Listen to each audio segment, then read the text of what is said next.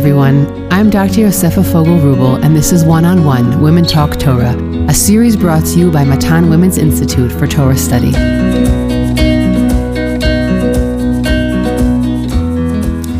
Welcome back to Matan's One on One podcast, where we spend 30 minutes speaking about a seminal figure or idea on that week's Parsha.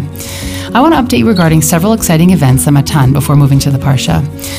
Matan will be marking 35 years of women's Torah learning with a Yishai Ribo concert at the Jerusalem Theater on October 8th or the 13th of Tishrei, right before Sukkot. If you will be here in Israel, we would love to see you there. Registration for the coming academic year is well underway. Please check out the Matan website for all relevant information. Matan will be running its annual Elul program from September 11th through the 22nd, or the 15th to the 26th of Elul. The Elul program is a great opportunity to get a taste of Matan and recharge for the coming year. There are parallel Hebrew and English programs. Check out our website and all social media platforms for more information. Lastly, if you would like to sponsor a podcast episode in honor or memory of a loved one, please contact the Matan office via telephone or email us at podcast at matan.org.il.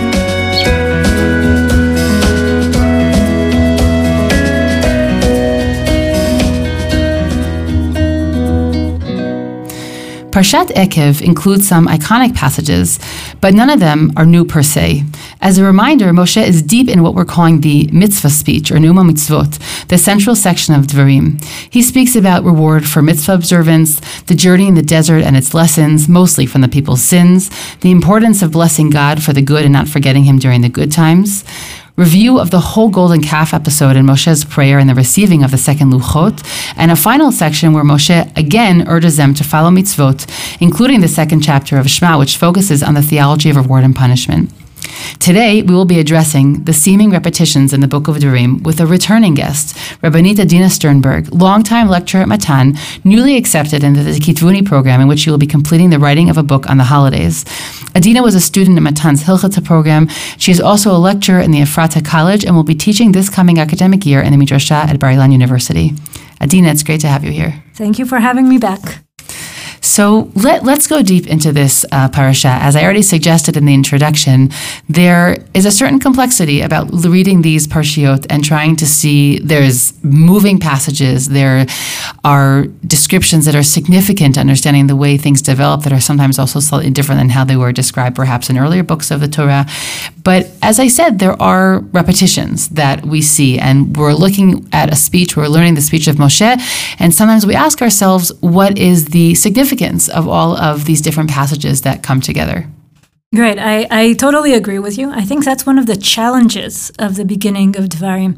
It's even, you mentioned the Neuma Mitzvot, where later we'll have very specific passages, each one dedicated for a different mitzvah, where you can define what mitzvah we're talking about and learn it and go on. And in the beginning of Dvarim, it sort of feels like we keep on going over again and again and again the same things.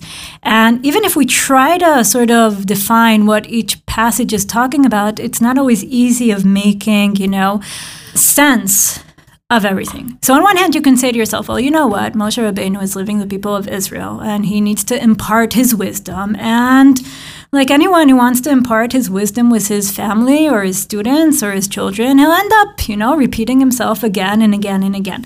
But what he had to say was also written down. So I'm assuming he put everything in that was important and gave a chidush, like gave something new to think about and to reflect. So you're saying you can't just explain it based on the fact that he's speaking and oration tends to repeat itself. By the way, I'll say one of the best constructive criticisms I received from early podcast episodes is that somebody said to me, You often say the same thing in two different ways, which was a really good criticism. And I've since tried to be better about that. But you're saying you can't, that's not enough to describe Moshe's speech, that he's just saying the same thing in a number of ways. There has to be deeper significance because if it was chosen to be written down for generations, it means that it had, it had something that was meant to stay and it wasn't just rhetorical. Exactly. Okay. Yeah. I think that's true. I think it also, um, it also sort of forces us to look at the way things were structured and to look at the thing the way things were written down and even though the people listening to it then maybe accepted it or heard it in a different way, when we read it, it also calls to our attention to compare between things, to notice what's unique about each passage, to notice where each speech begins and where it ends, what comes before each speech, what comes after each speech. It the fact that it's written down also gives us a time to ponder and to look and to and to reflect. And and here I want us first of all to notice not everybody pays attention to the fact that there are two speeches here that they begin, they have an opening line. They also, I find very interesting, they also start with not exactly a story, but a historical reference, meaning the first speech we have, it tells us this happened right after they conquered the Amori. And now we're starting a speech. And then the speech ends, and then Moshe does something. There's a story. Moshe goes and sets aside the Arei Miklat, the cities of refuge. And then he starts speaking again. So even the story that comes together with the speech also can help us understand uh, the connection and what the speech is trying to address and what, it, what it's going to talk about. In fact, that there are two speeches calls to mind. Notice that one is talking about one thing, the other is talking about another. I think that if we think about it, the stories that come before the speeches really help us understand what the speeches are here for. Um, and it can also understand which elements Moshe Rabbeinu decided to p- put in the first speech and which elements he decided to put in the second speech. For example, when you open up the book of Dvarim and Moshe Rabbeinu is standing and giving like supposedly a kind of historical way to look at what happened up till now, like a summary of let's talk about our history together, he decides to start with Chet HaMeraglim, the sin of the spies. That's not our first story. That's not our first sin. Why start with that? And I think that tells us because he's not trying to tell us a historical story, he's trying to tell us something else. And if we talk about the story that begins before the speech, which is conquering the Amori, and beginning the speech with the sin of the spies, it comes to say, we're trying to address a certain issue. Let's see how we address it. And the first speech, I think what Moshe Rabbeinu is trying to address is the fear of the people of entering the land, of conquering the land. So Moshe Rabbeinu says, I know this is scary. That's why I'm showing you we can do it. I'm conquering the Amori. And I want to talk about this fear of entering the land. That's why I'm going to mention the sin of the Meraglim. Now let's talk about it. And I'm going to tell you, I believe you can do it. Not only do I believe you can do it, I'm going to prove it to you. I'm going to tell you how we walked through different nations. And every nation God told us that we're not allowed to conquer, we didn't conquer. And not only that, I'll tell you how they themselves conquered the land that they're sitting in because God wanted them to conquer it. And you read through the first chapter, the first speech, and you say, why do I care about the Rephaim and the Zamzumim and all the different names of the giants that the different nations gave in the past? Who cares? But the point is that each and every one of these nations conquered giants. And why does this matter? Because you were afraid of these giants. This is what scared you. So let's talk about it. Okay, so that I think is our first speech. So I just want to clarify for everyone listening that the first speech we're speaking about began in the previous Parsha. It actually began in Dvarim. Sorry, the first speech begins in Dvarim. It begins in Dvarim, it ends in the middle of Va'et Hanan. Right. And then, after talking about that and saying you can conquer the land and whoever God wants to conquer the land will, and you know what? Moshe Rabbeinu is not going to enter the land because God decided he's not going to enter the land. That's all part of this message. Even I, Moshe Rabbeinu, won't enter the land because that's what God decided. So God decided you will enter the land, you will. You just need to remember to fulfill the mitzvot. That's part of the deal. But that's what's important. Like, I think what Moshe Rabbeinu is trying to say, I'm not trying to tell you that you were bad because you sinned. That's not my point. My point is to try to recognize why did you sin? because there's a certain issue that we need to deal with. Right, there was a fear underlying basically the destiny that you've been given. Right. It's like an education. You can get annoyed at your kids or your students for doing something bad, or you can try to see what led up to it, what caused it, what are they missing, what are their needs, and try to address those needs so that they don't sin again. Yeah. Okay? So uh, what you're saying right now is basically been a beautiful perspective and summary on the previous parshiot Exactly. up, in, up until Ekev. Okay, so we have that first speech, which actually ends in the, in the middle of the previous parsha. And if I could even say something, maybe it's a little bit provocative, but we've spoken about before in this podcast the important recognition that the division of the Torah into prakim are not always helpful divisions. But you're also suggesting, and not just you, okay, that it would be helpful to read Sefer Dvarim according to its speeches. There is something logical about not breaking it up into each parsha because you lose the sequence of what Moshe is trying to say. So that is a great perspective, and it sort of gives us something to think about, to go back and think about from the previous parsha. The point is that up till now I've been kind of, you know, it's that was the easy part. Okay, because really, if you open up the first speech, you see that there's a story that we're trying to go along. You don't always understand why it's there, but more or less, there's a story being told. The problem is when we get to the second speech, where really the feeling is that it keeps on going over and over and over again. I, I think we can, if we try to sum up what are the major main ideas of the speech, is okay, love God, fear God, be wary of avodah zarah, don't forget God, love God, fear God. Okay, so we keep on going over these same ideas. So what do we do with that? So what most people do is kind of sort of like listen with half an ear and zoom out until they finish the parsha. Okay, I mean that's what most people do for parsha in general. But now it's a, even more. it's even more. Now you may you think you may not miss anything if you exactly okay space out. same same etc what i'm suggesting and here i'd like to introduce our um, character into our podcast is try to follow in the footsteps of rav elchanan samet who's a great torah scholar tanakh scholar who's very big on pshat learning and one of the downfalls is that Rav Samet, he has this belief in a method that he can use for every single text that he encounters, which on one hand is very beautiful, okay? Meaning you come with your set of tools and you go to the text and you try to define where does the text begin and where does the text end and you cut it up in the middle and you compare the two different parts or you do a comparison be- between this text and a different text and from that you get to all kinds of insights again, it doesn't always work, and sometimes you're kind of imposing your method on the text, but but it's nice to see a serious learning. I think part of the problem that a lot of people think about Tanakh learning is that okay, it's all parshanut. Who says that it's true? Who says you can say this, you can say that? My father-in-law, every time we discuss Tanakh, he says, okay, but it's all you know assumptions. It's all um, wishful thinking. It's all It doesn't have hard truths of you know Talmudic learning or the you know that's Yeah. why what Tanakh gets the reputation of being soft or it's kind of how people often think in general about literature or written works Said well it's just the you know in the eye of the beholder and there aren't any objective you know rules or regulations and so therefore it can be seen as, as Exactly. soft. The more I learn Talmud, I think the same as a rep. It's the same with Talmud I, and I- halacha. I agree, by the way. I But- agree, which is why I don't agree with that analysis of Tanakh at all. Right. But I think what Rav Elchanan Samet tries to do, He brings a rigor. He brings a rigor to his Right. study. it's like he has a set of tools Yeah.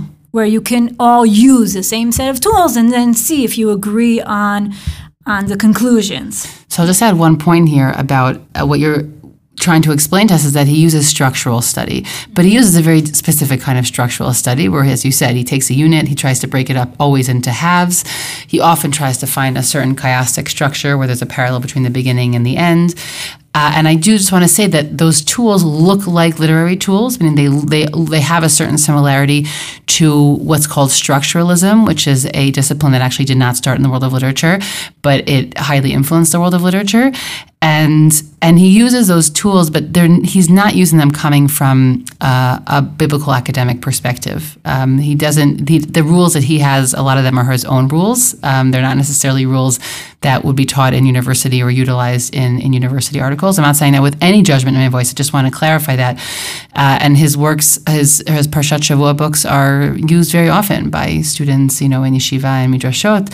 And as you said, they really create a certain rigor. Sometimes they can look for things that may not be there, which is the downfall of, I mm-hmm. think, what you were referring to. Yeah. Well, two anecdotes. One is that I had the merit of going over Rav Samet's book. I got paid to do it. Hmm. I did the proofreading. I didn't do any editorial job, but I got to go over it. You know, open up all the sources, make sure that they're cited correctly, etc.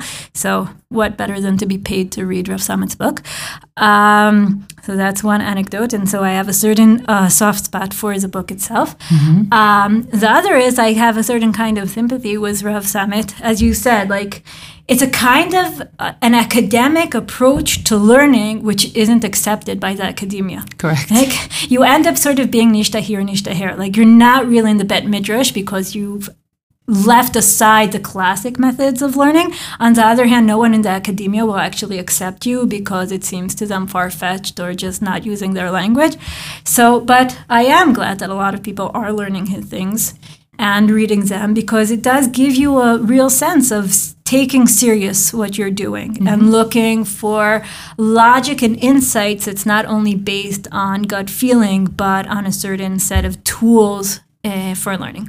And In any case, what I want to do is to bring in what Rav Samet um, does when he deals with our parashot. And what he does is he notices the passages that are very similar he notices that Moshe talks about forgetting God in different situations. You'll forget God, you'll forget God, you'll forget, make sure not to forget. But then he goes and he says, okay, but let's put these passages one next to each other and try to see are they talking about the same thing or are they just using similar language but dealing with different things? And one of the things that Rav Samet does is he compares two passages that talk about forgetting God. Whereas in one passage, the reason for forgetting God is because the people will enter the land of Israel.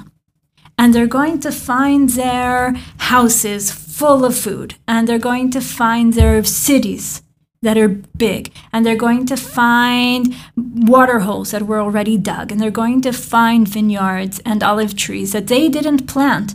And it's going to be so plentiful and such an abundance that they're going to forget about God because it's like, you know, like a child in a candy store where he doesn't remember that his parents brought him into the candy store and he's like, oh, wow, everything here is so wonderful. It even reminds me of, uh, you know, of an old joke about a person driving around in Tel Aviv looking for a parking spot. It could be any city in the in the world, but any big city. And he's driving around, driving around. And at a certain point, he turns to God and says, "God, if you just give me a parking space, I promise A, B, C, D." And as he's finishing his remarks, a space clears right in front of him, and he says, "Ah, I found it, God. I don't need your help anymore." Right? So you enter the land of Israel and there's such an abundance, and it's all there coming at you where you forget that you got it from God because God didn't give it to you. It was all here already. And you come and you enter and your eyes open up and you're enjoying this abundance after so many years of, you know, eating man. And and you're going to forget God. So so here we're talking about forgetting God. And, and Rav Samet says, notice though that they find everything already ready. And we have a very similar passage about forgetting God but there, the language is a in different. In the second speech. In the second speech. Mm-hmm. And in our Parsha, in Parshat Eikev, uh, the first one is, was in the previous Parsha, but in the same speech. And in this one, we're not talking about the abundance that they find, but the abundance of the land. Eretz Nachalei Maim, okay, a land that has in it rivers, a land that ha- can produce all kind of produce, chita, seora, gefen, a land that you can get out of it different kinds of metals, a land that's the bread out of it. And the fear now is that you're going to build houses and you're going to plant. And the abundance is going to f- cause you to forget God. Except this time it's going to be different. Because even though we're talking about forgetting God, and the first time we talked about it, you're forgetting God because you got everything ready made. And the second time you're going to forget God because you made everything. And and it's a different kind of fear. And I think it also what Rav Samet says, it also talks about different stages when the people of Israel are going to come into the land. In the beginning, they'll get everything from, you know, ready made and they'll forget where it came from. But that's a certain kind of forgetfulness. But afterwards, they're going to work for it. And then you forget God not because you forget that He gave it to you, but because you say to yourself, I did this. I did this. Mm-hmm. I made this. I worked for this. Why do I need to thank somebody else? Did I not work the land? Did I not wake up at 5 a.m. or 4 a.m. to, to build and to plant? This is me. And God says, Yeah, but who gave you this wonderful land? Who gave you this potential? Who gave you life? Who gave you the ability to work in the land? And and even though you're working hard and yashar koach and way to go, but but don't forget that the ability to do all these things, these you got from God.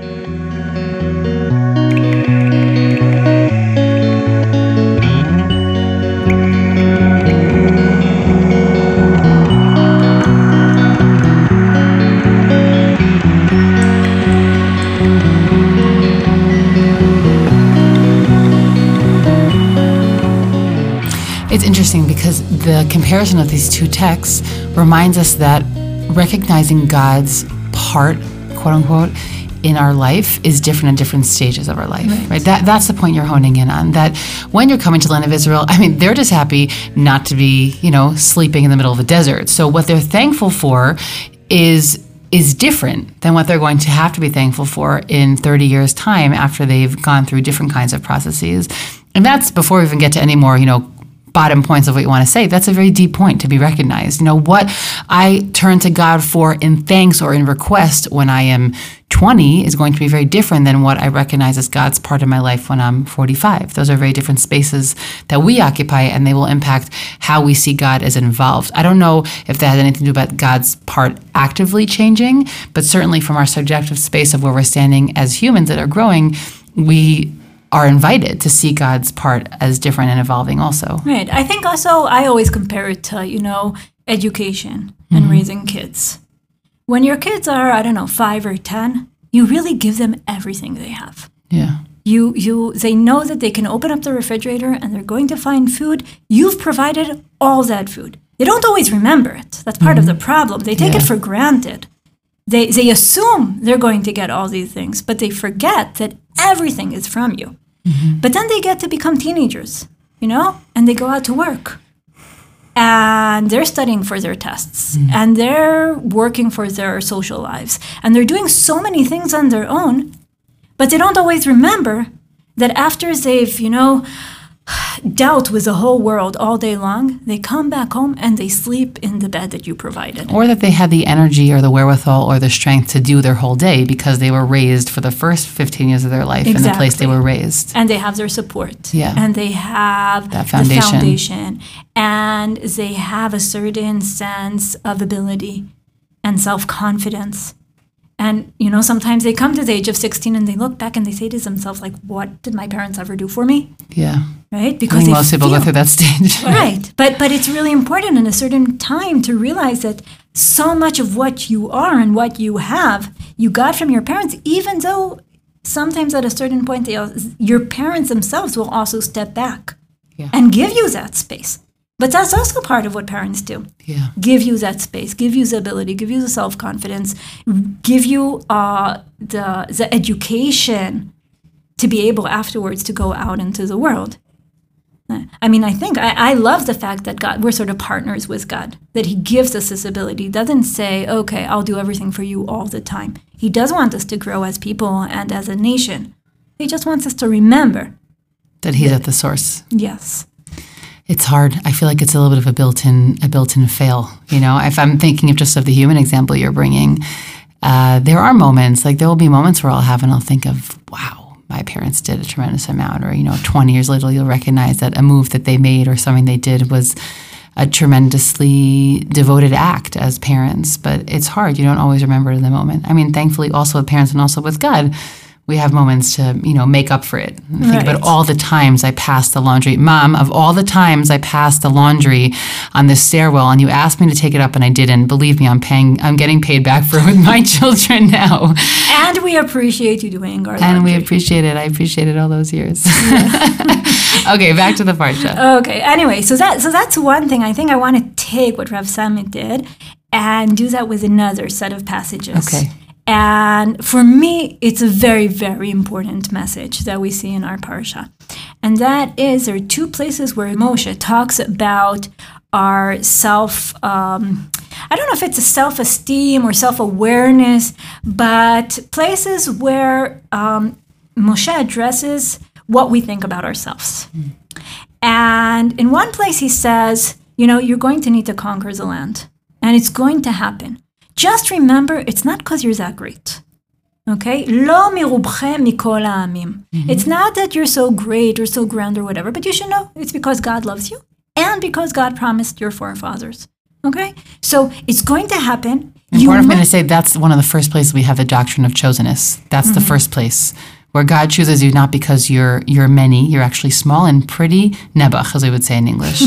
but God chooses you because He loves you and because of the brit with the avot. That's the first place we have the doctrine of chosenness in the Torah. Okay. And then what he's saying is you need to remember that. You need to remember it's not because you're greater or better. And you might think that because you conquer the land so quickly. Yeah. Just like you get. The house is full of so much good and you sort of forget where it comes from. So you need to remember that it's because God loves you without giving giving any explanation and because he promised your forefathers. But a couple of chapters later, again, Moshe is going to address the fact that we're going to conquer the land and we're going to conquer goyim gdolim v'atzumim imecha, greater and bigger nations. And you need to remember God. But then he says something which I find is very, very important. He says, You know what I'm worried? I'm worried you're going to say that because you're righteous, because you deserve it. Not because you're greater, okay? Not a physical greatness, but you're going to think that you have a spiritual greatness. You're going to look around and you're going to say, Huh, God said that in order to inherit the land, we need to do the mitzvot. So if we inherit the land, that means that we did the mitzvot. That means that we're righteous. That means that we're great. It, this reminds me of once on a um, radio show. There were two people talking, and one of them said to him, to the other one, he said, "We've had such a plentiful year with so much rain. For years we've been having droughts, and the rabbis have been telling us what we've done wrong. I want somebody to come and tell me what we did right." I don't think that's such a crazy request. It's wonderful. It's Okay. beautiful. Oh, okay. It's a beautiful idea, but I think that part of what Moshe Rabbeinu was trying to say is, you know, God is a little bit more complex Okay. than that. Yeah. Okay. And God has his reasons. For example, God brought you here because the other nations deserve to be punished and they don't deserve the land of Israel. Mm-hmm. And because he promised your forefathers. So if I'm living now, nowadays, in the land of Israel, is it because I'm righteous? Can I assume that God is happy with everything the people of Israel are doing now? Probably not. Probably not. Yeah. Okay. And I think this is a problem that even nowadays in our Jewish society, Israeli society, we have this certain kind of hubris. This, we're better than the others. We're the most moral uh, army in the world. Okay. Which might be true, but we just need to be careful not to be addicted to the idea. Mm-hmm. Meaning, okay, so we're back in the land of Israel, but God has his own reasons. It could have been because of the Holocaust. It could be because the time was up. It could be because God had mercy on us. And God has so many different considerations. It's true. While we're here, maybe even not while we're not, He's expecting us to keep His mitzvot in order to keep the land. And if we don't keep the mitzvot, we might be expelled and, and sent away. But also we might not. It's interesting because in this parsha we also have the V'hayayim Shema. We have the second chapter of Shema, and in there we have one of our classic sources of "you do good, you get good; you do bad, you get bad." And then you're saying, read this passage carefully. And in this passage, we're saying it's not so clear like that. Mm-hmm. And I agree with you. And again, everyone listening knows that this is one of the topics I like to get sucked into, so I will be careful. But in many places in Tanakh, we have sources that very much suggest the clarity of you do good, you get good, and then other sources that undermine that theology in the same in the same breath. And I think that if we read those passages next to each other, then what we're forced to understand is more of this just wave the wave the flag, put your hands up. We're not really going to understand God, right? Moshe is pushing us away at the same time, then the same parsha, this V'hayayim Shema, he's pushing us away from thinking that there is clarity on why things will happen a certain way. But I think it's not only a matter of theology. It's Okay. not like, let's explain why good happens or why bad happens. Okay. I think it's more about education. Mm-hmm. When you walk around in the world, remember God. And remember that he's complex and that the world is complex. And strive to do good because that's the right thing to do. Mm-hmm. And because that's good in the eyes of God. But don't walk around with a sense of entitlement. Don't walk around the world feeling you're better than others just because you were more lucky than them or because God decided now to give you or try the path of mercy. Meaning, I think that's a part of being Jewish is knowing that God is looking uh, uh, from above and taking things into consideration. But besides the fact that he doesn't work for us, he's not on our payroll, I think it's more of an educational way of looking at the world. Don't think of yourself too much. Don't always, just because something good happened. To, I mean, some people like to walk around in the world. If I made the bus, that means that God is happy. And if I Right. lost, missed Yeah. the bus, then God is not happy. I, I don't like, besides the fact that I don't live that way, but I, I can understand living that way, but, but like take it with a sense of humility Yeah. That maybe God Maybe you're not at the center of of God's thinking at this current moment. right, and also maybe God has all kinds of considerations, Right. and maybe right now He's not thinking about you, but He's thinking about Avram, Yitzchak, and Yaakov, Right. or He's thinking about how much He does not like our enemies.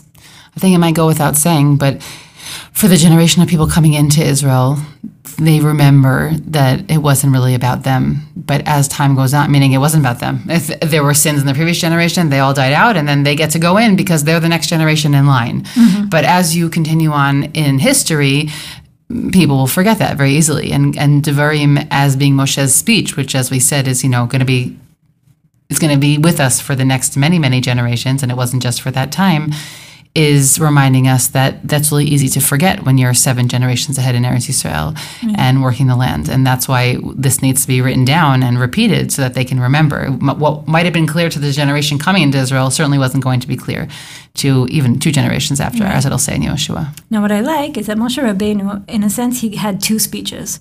One told us, "You can do it." You can enter the land. You can conquer the land. He's sort of giving us, you know, self confidence. Mm-hmm. God is with you, and it's going to work. Mm-hmm. And in the second one, he says, "Okay, just but don't, you know, remember it's God who's cheering you on. It's God who's giving you the land, and don't don't get too excited about yourself." And what I like is at the end of the book goes back to those two themes, meaning you have Haazinu and you have Vizot Bracha. Vizot Bracha, Moshe is blessing us that we conquer the land, that we enter the land, that we live up to the potential that He and God are giving us. But Haazinu really goes back to these same, same ideas. On one hand, you need to keep the Torah. And if you forget God and you forget where everything comes from you might lose out on it. And after you lose out on the land and after something bad happens to you, when you get it back again, it won't necessarily be because you merited it, because God has other considerations. So we're trying, so Moshe put it into a song. He gave it, you know, he gave it uh, It'll be a- easy to remember. and- My and- daughter just memorized it a few weeks ago. okay, and easy to relatively. a joke. I would easy. never be able to memorize it. They memorized 49 psukim. I would never in my life be able to Right, but that. it has sort of like a rhythm. Yeah, and it's a song. What, and Yeah. what he says is, I want you to remember this. You need to remember not to forget God, but also remember not to forget God not only on a, on a physical level, but also on a spiritual level. That you're not in the center. Not it's not always about you. Sometimes it's because God doesn't want them to win, and because He doesn't, and because we represent Him, and His name is more important. So, so there's certain two things that we need to remember. We need to remember God, not to forget Him, not to forget what He gave us, but also we need to remember that even when we do get all these things, it doesn't always mean that we're the best in the world. I don't think we should walk around the world feeling, you know, upset with ourselves and So, what I love about what we've said today is that it's given us a beautiful frame for Dvarim, meaning also we've looked at two specific passages in the Parsha and compared them to earlier passages and seen what they've what they have to say that are different. But it's also given us this broad perspective on the first speech versus the second speech. Again, the first speech beginning with the opening of Dvarim, and also you've already jumped ahead and given us a perspective on the last two Parshot of the Torah that sort of go back to those themes of the first and second speech of the of the ability to conquer Eretz Yisrael and the importance of remembering that God is always at the at the center and at the core of those capabilities. So I think that you've offered us a beautiful perspective that we'll be able to take with us also retroactively in the previous parshiot and take with us as we go forward. So I want to thank you, Adina, for this conversation. Thank you too. It was a lot of fun. I hope you've enjoyed this conversation as much as I did. I'm Dr. Yosefa Fogel Wruble, and this is One on One Women Talk Torah, a series brought to you by Matan Women's Institute for Torah Study. Please do one on one and women's Torah learning a small favor by sharing this podcast with family and friends so that we can reach new listeners. You can stream and download these episodes on Spotify, iTunes, Google Podcasts, SoundCloud, and Matan's website. Don't forget to leave us a five star review in the comments. Please send us any feedback at podcast at matan.org.il. That's podcast at matan.org.il. Thanks for listening, everyone.